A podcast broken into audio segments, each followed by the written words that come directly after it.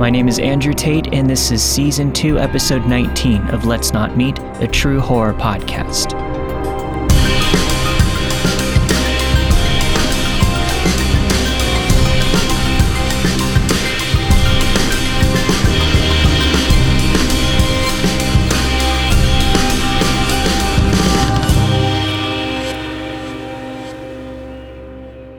Some time ago during Halloween, I told a collection of stories titled Tales from the Bottom.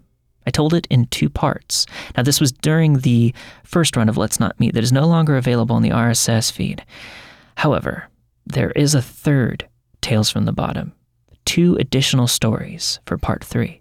I'm going to be telling those in the conclusion of season two next week for the big finale.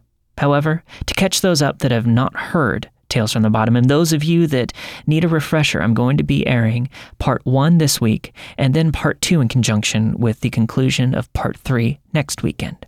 Keep in mind that these recordings are a couple of years old, so the sound quality is going to be quite a bit different. I made a lot of upgrades in the last couple of years, and I've learned a lot about recording and performance. Um, however, I am proud of what I was able to accomplish with what little I had at the time. So I do hope you enjoy part one of Tales from the Bottom by Reddit user Injunwerks. In the mid 70s, my family lived near Trinity River Plaza and the little community of Kenefick, Texas, about 40 miles northeast of Houston. We moved there because my parents were able to buy five acres of land at a really low price. My parents also bought a new single wide trailer house and moved there in 1974 or 75, so I was about six or seven at the time. I remember that house. It was my parents' first home that they didn't rent. It had only one bathroom, but it had three bedrooms. And after living in a two bedroom apartment in Baytown, it was like moving into a majestic castle. It came fully furnished, with beds, dressers, appliances, a living room set, and a new color television. I can remember my mother doing a little dance in the kitchen because she had a real refrigerator and a washer. It was set up on railroad ties, with wheels removed, and my dad had put up this curtain thing along the bottom to keep the animals from getting underneath. The week before this particular incident happened, I cut a gash out of the side of my hip from running around the front of the house and not remembering that the tongue of the trailer frame was sticking out about five feet. The little latch that secures the ball hitch into the receiver is what got me.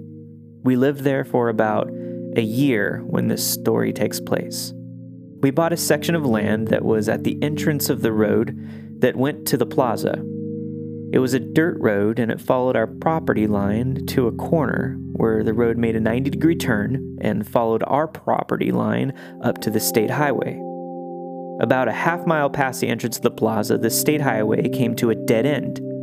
It was an isolated community. There was very little traffic there that wasn't a resident. You should know a little bit about the plaza, or the bottom, as it was called. The road to the bottom was the same dirt road that passed our house. That dirt road was one of my mom's biggest gripes. Everyone drove too damn fast, and the damn dusty, dirty air covered every damn thing in the damn house. This was our first house with an air conditioner, and I guess she was afraid she'd wear it out because she usually left it off and opened the windows unless it was just too hot. All of the houses in the bottom were built on stilts because the river flooded every year. The water from the river sometimes got as far out as our yard, but it was rare. When the bottom flooded, the only way in or out was by boat. For about three weeks every summer, there'd be 20 or so cars parked on both sides of the road in front of our house, and everybody would come and go in the boats. The cars were left unlocked, and some even had keys in the ignition. I was warned by my father on the threat of death and dismemberment to stay away from those cars. Another thing you should know about the bottom is that most of the people who lived there were unemployed or underemployed and mostly uneducated. Everyone down there hunted and fished. There was also a still or two, and pot plants actually grew in wild places as well as in five gallon buckets on the occasional deck or elevated porch.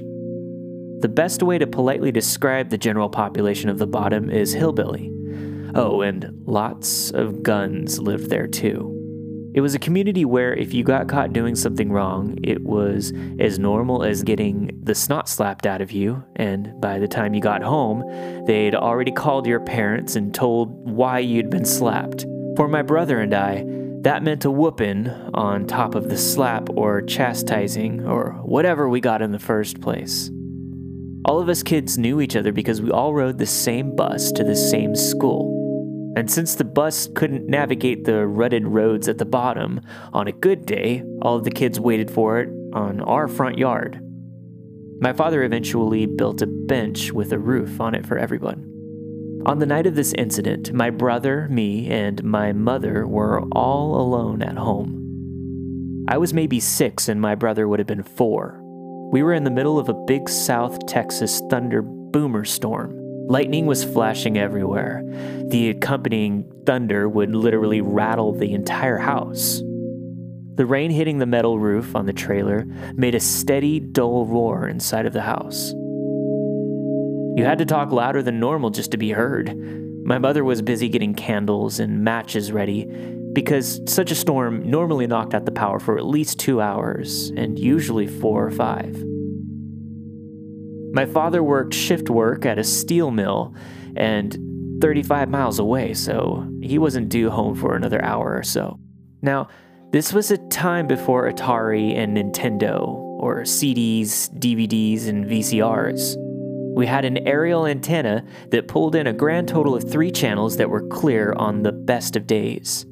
My brother and I were standing at one of the lower windows watching the lightning strike. I was watching a car come up the road from the bottom. The road was just loose gravel over compacted clay, and it had got slick in places where it rained. About once every three months, someone would come home drunk or high and try to take that 90 degree turn too fast, and they would end up in the ditch. It was the first year that we lived there. I must have seen the bottoms of five or six cars and trucks. They would get sideways in the turn, then hit the ditch and roll over. It was always good fun to watch the tow truck roll them back over and haul them off. Sometimes I would sneak up to the fence on our property and watch everything from a front row seat through the barbed wire. Then, after the car or truck had been hauled off, I'd go and look for change that had fallen out of the car. I even found a box of bullets once. I got a spanking for bringing it home. Anyways, I'm watching this car come up the road from the bottom. I can tell he's being safe and not driving too fast. Just as I made this realization, my brother screamed bloody murder in my ear. He was screaming so hard that his body locked up and he lost his voice and just made this rasping noise. When he screamed, it scared me, and I screamed. My mother came running from the kitchen her bathrobe spreading like Batman's cape. She grabbed my brother, who was still trying to scream, and asked him what had happened. At the same time, she was scooping him up with one arm. She was pushing me away from the window with the other. When she pushed me, she accidentally hit my bandages from my encounter with the tongue of the trailer. It hurt, and I started crying too. So now we're all three on the couch. My mom is doing her best to comfort both of us.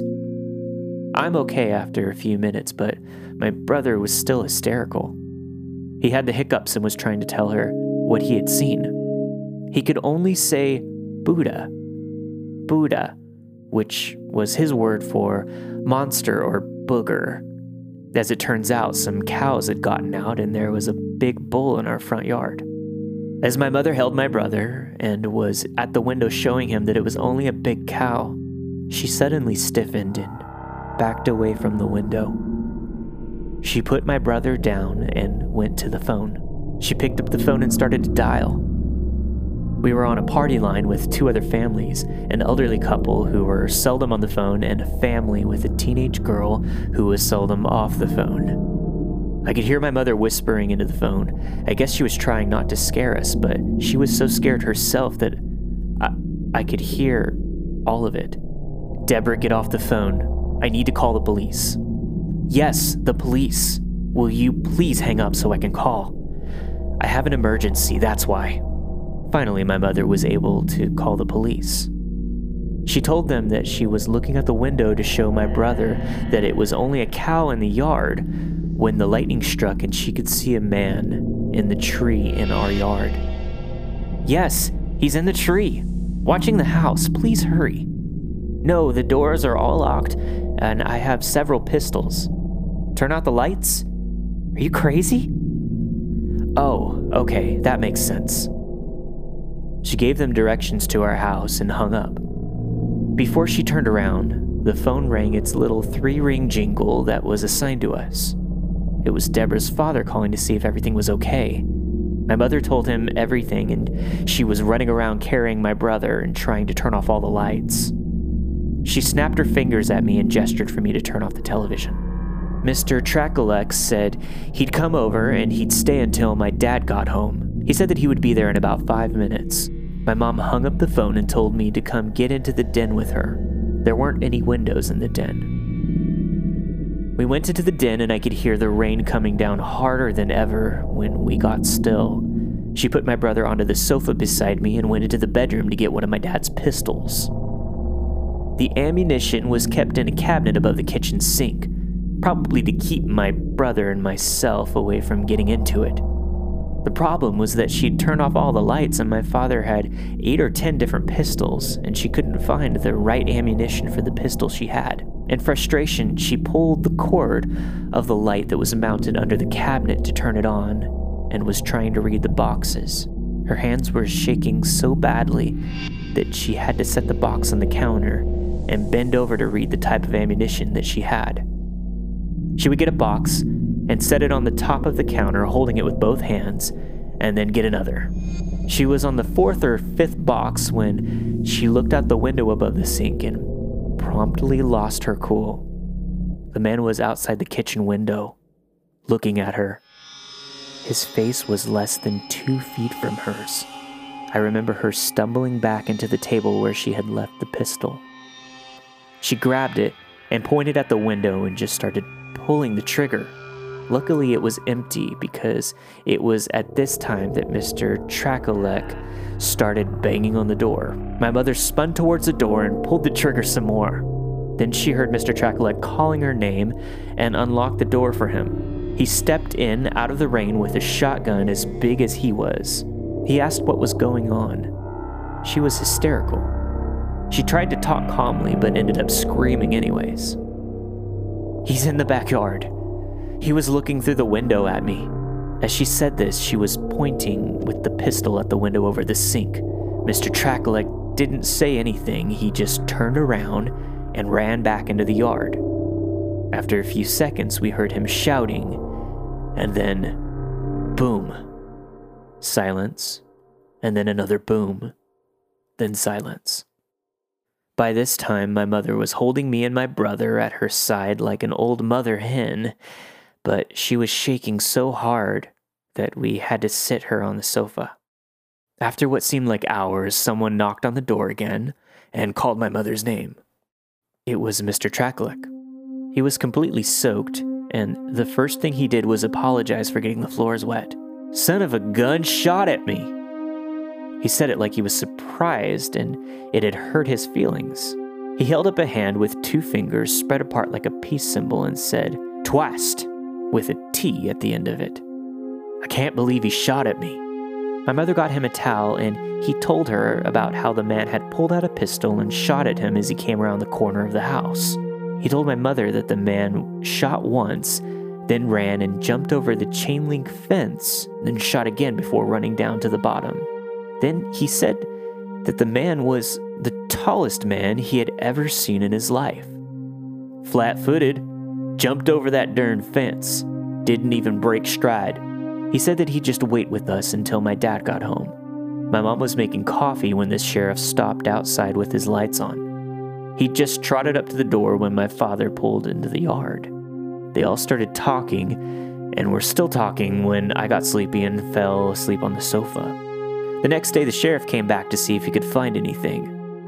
He was hoping to find a bullet lodged in a tree or something, but he couldn't find anything. The one thing that I do remember that gives me chills to this day was the sheriff standing outside of our trailer just under the window that was over the kitchen sink.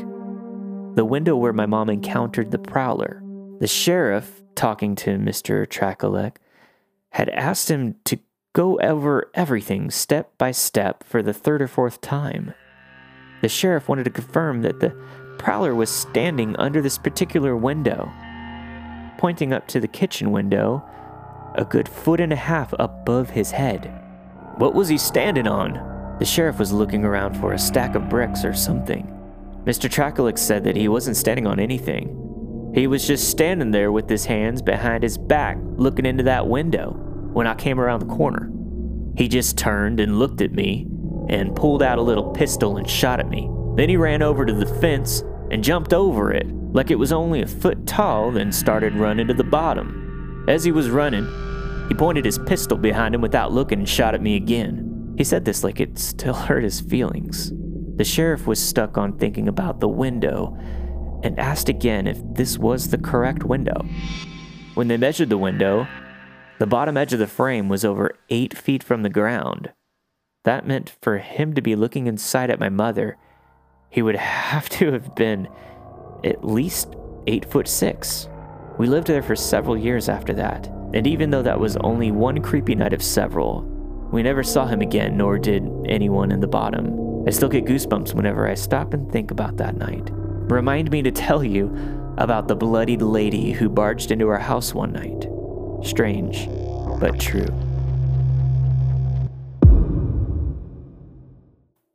The next story in the Tales from the Bottom anthology is titled Bloody Woman Barges In.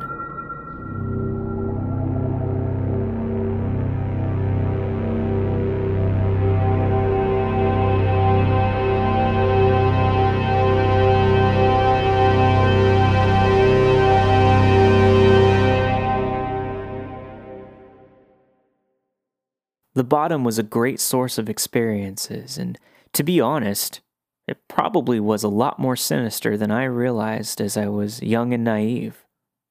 Having grown older, it isn't a place where I would want to raise a family in today's world, but back then was a more innocent time.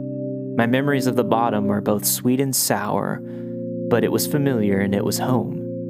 Still, I got to see some pretty terrific and occasionally terrifying things when we lived there. I could tell any of several stories to you, there was a teenager who started lighting fires all over the place one summer who got caught at the wrong house and nearly got beat to death. There was a long haired dude who would break into houses and steal food and panties, and he was never caught.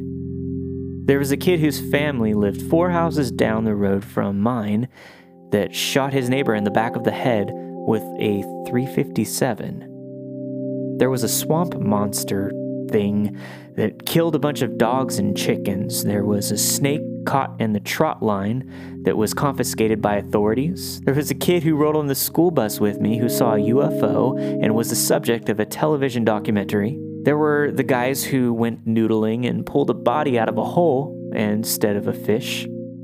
We discovered an old, long forgotten slave cemetery after finding some holes dug in the ground and scattered bones. It was a different kind of community to say the least. I'm happy to share these stories if anyone wants me to do so. This particular incident happened just after school had let out for the summer vacation. It would have been early to mid June in 77 or 78. I would have been 9 or 10 years old at this time. Of course, it was raining, and steady but moderate downpour. My grandfather would have called it a toad floater. It was a wet twilight around 5 p.m. It was an even gloomier day because I was stuck inside of the house. In those days before cable television, we only had three channels on the television, and at 5 p.m., the news was on all three channels. My mother was just beginning to start cooking supper. She'd placed a pot of red beans on the stove to cook after soaking them all day, and she was in the process of cutting up potatoes to fry when we heard a truck. This truck was going way too fast. We could hear it long before it was anywhere near the house. We watched down the road toward the bottom and could see flashes of light from the headlights as they bounced up and down in the distance. My mother turned to me at this point and said, Who is that? We knew most of the cars or trucks by the sound of their engine, but someone driving this fast was a rarity, especially in the rain. Plaza Drive was loose gravel over compacted clay, as I said earlier, and it was slicker than snot whenever it got wet. After it was soaked through, it turned into a paste that sucked your tires in and left ruts. But the road had been built up over years, so the water would run off of it before it had the chance to soak in. This resulted in a rounded road more than a flat road, which was fine when it was dry, but a lot more difficult to navigate when it's wet. I don't know who it is. It sure is loud. I replied with my nose pressed against the window. Then the lights got brighter and the truck came into view. It was a 68 or so Chevy short bed pickup that was jacked up with big mudder tires on it. It was a very bright red color with a blue driver's side door and a white tailgate. It's Billy, I told my mom. She muttered under her breath about killing someone one of these days. She was beating eggs into a cornbread mix extra vigorously and kept on muttering. He knows there's kids here. I told her that he was going way too fast. By now, I had my nose and both hands pressed against the window. Billy was in front of our house, and there weren't any signs of him slowing down. As he passed the house, I watched for brake lights, and sure enough, about a hundred feet from the 90 degree turn, the tail lights lit up. As I watched, the lights lifted a little in the air as the front brakes brought the nose down, and then suddenly those brake lights went about 10 feet into the air and disappeared. Then I saw one of the headlights and then the brake lights again, rolling over and over each other in the rain. It finally came to a stop on one of the sides, but I couldn't tell which side. As I was watching and talking during all of this, my mother half shouted, Good Lord, what was that? She heard the booms and the crunches, so she came running over to me, wiping her hands on a dish rag. She came up behind me and looked out the window as we both watched the lower of the two taillights flickering and eventually going out. Then I heard my mom trotting over to use the phone. She picked it up and listened for a moment before dialing. As I said, we shared that party line with two other families. My mom was lucky this time, and there was no teenager on the other line to wait for. My mom called the police and was telling them what had happened and where to go. I was watching the truck. I couldn't really see anything but that one taillight and that headlights shining on the weeds in front of it. I was watching to see if someone was going to crawl out, but I never saw anyone. I was watching the truck and my mother went to go to the closet to get a raincoat and an umbrella. She was shrugging into the raincoat and giving me instructions at the same time. I was not to leave the house, and I was to keep my brother from touching any of the hot items on the stove if he ever woke up. My mom started to leave, then said, Flashlight! I need a flashlight. And went into the utility room in the back of the house to get a flashlight. I had just turned back to look at the truck when the front door banged open and a woman half stumbled and half fell into the house. She was skinny with big boobs. That was all that I noticed at first, being the curious, inquisitive young man that I was. To tell the truth, I really didn't know anything about boobs at the time except that everyone at school always talked about them, so I figured they must be important. Then I saw the blood. Her whole head was covered in blood, her hair that I initially thought was brown was actually blonde but bloody. It was a short, choppy type of cut, and I could see that one of her hoop earrings had been torn out of her ear and it was bleeding. Her nose was fat and at an angle. Her lips were all bleeding, and she had blood in her teeth. Her forehead had several small cuts and gashes that were all oozing. She also had a cut under the eye that my dad would have called a rabbit. Her neck was bleeding as well. She was wearing black pants and a light blue button shirt that had a frilly lace collar. A waitress uniform, I had realized when I saw the name tag. It had one corner broken off and it was hanging at an angle with blood staining her shirt behind it. One leg of the black pants was ripped from about mid thigh down to below her knee, and I could see bits of her bloodied leg. She had blue kicks that were the same color as her shirt, but the whole back of one was cut and there was blood there too. As I was drinking all of this in, my mom came rushing into the hallway wanting to know what had happened. She saw the woman and said, Oh my lord, look at you. She had the woman sit at the table and went into doctor mode. She got a bowl of water and sat it on the table with a roll of paper towels and began mopping up the blood off the woman's face.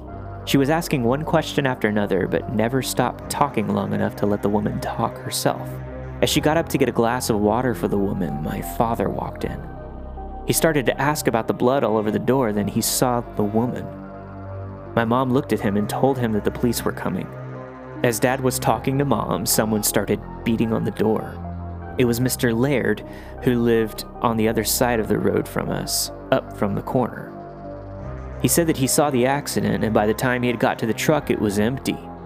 The woman started crying and began telling us about how Billy had beat her. She said that he'd used the small end of a fishing rod and had beat her until she bled. I hissed at this because I, I could relate. Just the summer before, I was riding my bicycle in front of the house, and some kids drove by and yelled something at me. My response was to grab a rock and throw it at them. I was pretty handy with a rock, but the car was going by way too fast, and I never had a chance.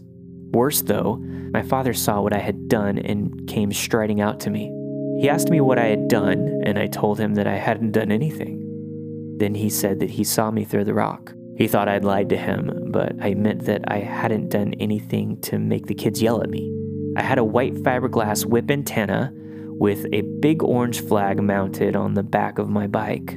It was kept in the holder with a screw that was long gone, but if I didn't jump a ramp or ride over anything too bumpy, it stayed in its holder. But before I could explain, my dad grabbed it and grabbed me by the upper arm and gave me two quick swats. I was wearing shorts and it stung like nothing I'd ever experienced. Then he made me walk my bicycle back to the barn and put it away. I didn't need to be having fun on a bicycle if I was going to lie to him. So I knew all about how it felt to get a stripe or two. Then she told my dad that her name was Margaret, which I thought was strange because her name tag clearly said Molly, but I, I knew better than to chime in when adults were talking, so I didn't say anything. She said that she and Billy had been seeing each other on and off for the past six months or so. He'd picked her up after work that afternoon, and they'd gone back to his place to get high. He wanted to go get some more, but she wanted to go home and change first, and he got mad and went crazy and started slapping her around. She told us that she got mad and slapped him back, and that was when he punched her in the face. She said it knocked her across the bed and out into the hall, and she started to run out the door, but he was behind her and pushed her, and she fell onto his coffee table. She told us that he came into the living room and, with the short end of the fishing rod, he just started hitting her. I could see my dad getting angry because his jaw was tightening up. I looked at Mr. Laird, and he was practically shaking. His lips pressed together so hard that they turned white. He'd lost his wife two summers earlier in a boating accident and was left with a 14 year old daughter and twin 8 year old girls. He was ready to murder. Margaret went on to say that she had kicked him in the balls and tried to run out the door, but before she could get outside, he tackled her and they fell into the kitchen. He landed on the floor and she ended up on top of him. She said she tried to get up and grab the oven handle for support, but it just popped open and she fell back onto him but that's when she saw the iron skillet in the oven. She said that she grabbed it and hit him in the head with it, and when he tried to fight back, she hit him again. She said that he bucked his hips and hit her in the ribs, and she just started hitting him over and over and over again. He's probably dead. I hope he's dead. You could practically hear the pity rolling off of my mother's face. They talked for a few more minutes, and my mother continued to clean the blood away. My father and Mr. Laird decided to go back and check on Billy to make sure he was still alive and not laying on the floor with what Mr. Laird called a broke head. As soon as they walked out the door, Margaret changed. At first, she wanted to get her jacket out of the truck, but my mom wouldn't let her leave. She told Margaret that it would be fine and that the police would be here any moment.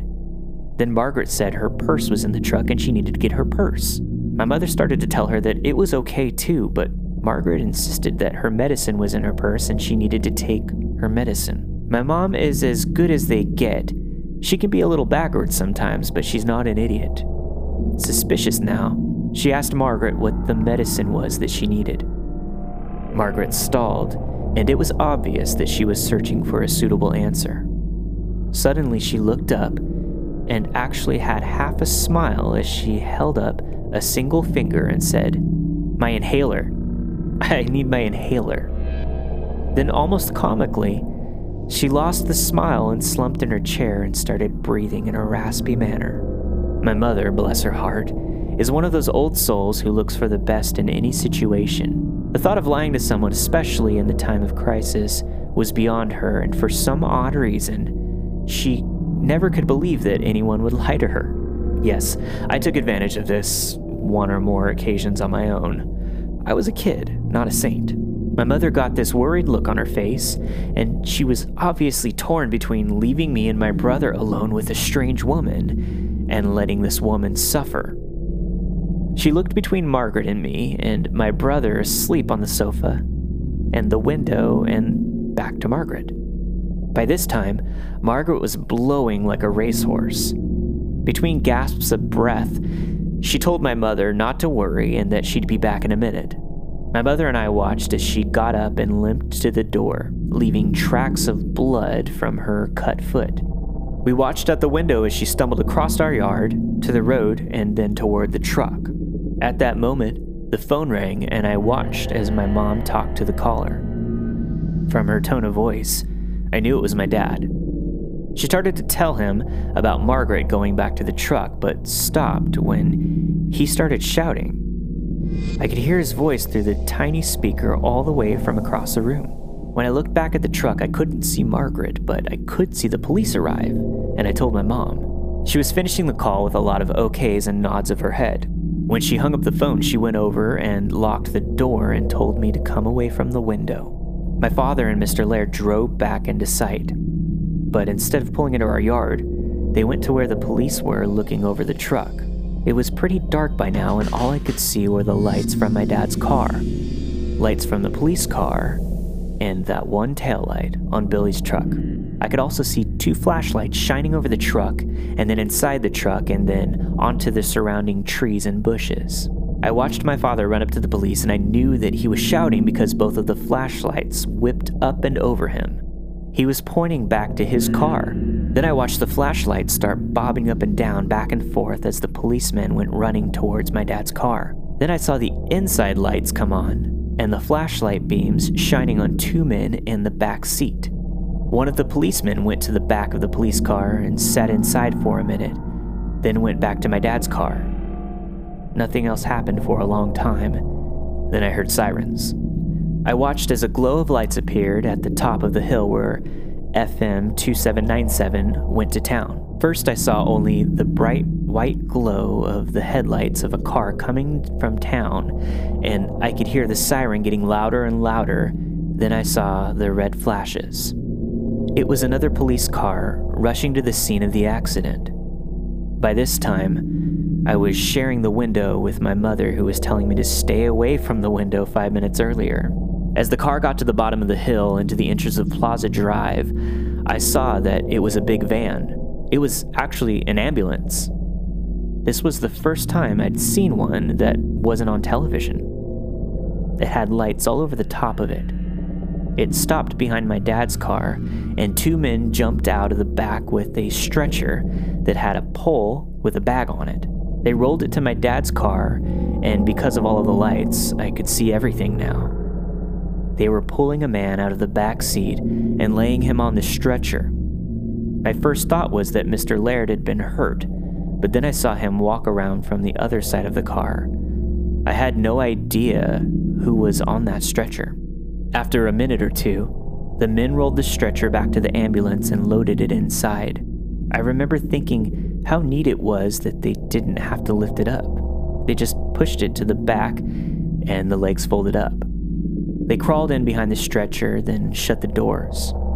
The ambulance turned around, then the siren started again and it headed back to town. After a few more minutes, the tow truck appeared, and I got to watch them pull Billy's truck back onto its wheels. Then the man moved the tow truck around to the back of Billy's truck and raised the bed of the truck into the air, and then hooked up some more chains and drove away. Billy's truck looked weird. It had a big hump in the middle of it or something. This left my dad and Mr. Laird talking with the police. They were all standing in front of the police car in the rain. The policeman was taking notes on a little pad he pulled from his shirt pocket. Then the police both shook my dad's hand, then Mr. Laird's, then everyone got back into their cars.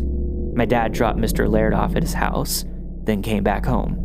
My mother was full of questions and tried to start asking them the moment my dad stepped into the door, but he was covered in blood. She dropped her spatula and asked what had happened. Before my dad could even open his mouth, he said that he was okay. He held up his hands and said that it wasn't his blood, and then glanced over to where I was staring with my mouth hanging open and my eyes as big as dinner plates. He told my mother to let him take a shower and then he'd tell her everything. She started to protest, but relented after a moment as my dad went to their bedroom to get clean clothes. My mother finished cooking and had the table set by the time he was out of the shower. We were all sitting there waiting when he came and sat with us. He said that Billy's been shot bad three times once in the leg, once in the shoulder, and then once in the stomach. He went on to say that the paramedics said it wasn't life threatening, but he'd lost a lot of blood and would be in the hospital for a few days. My dad said that the police called his family and that his brother was going to watch his house and take care of his dogs.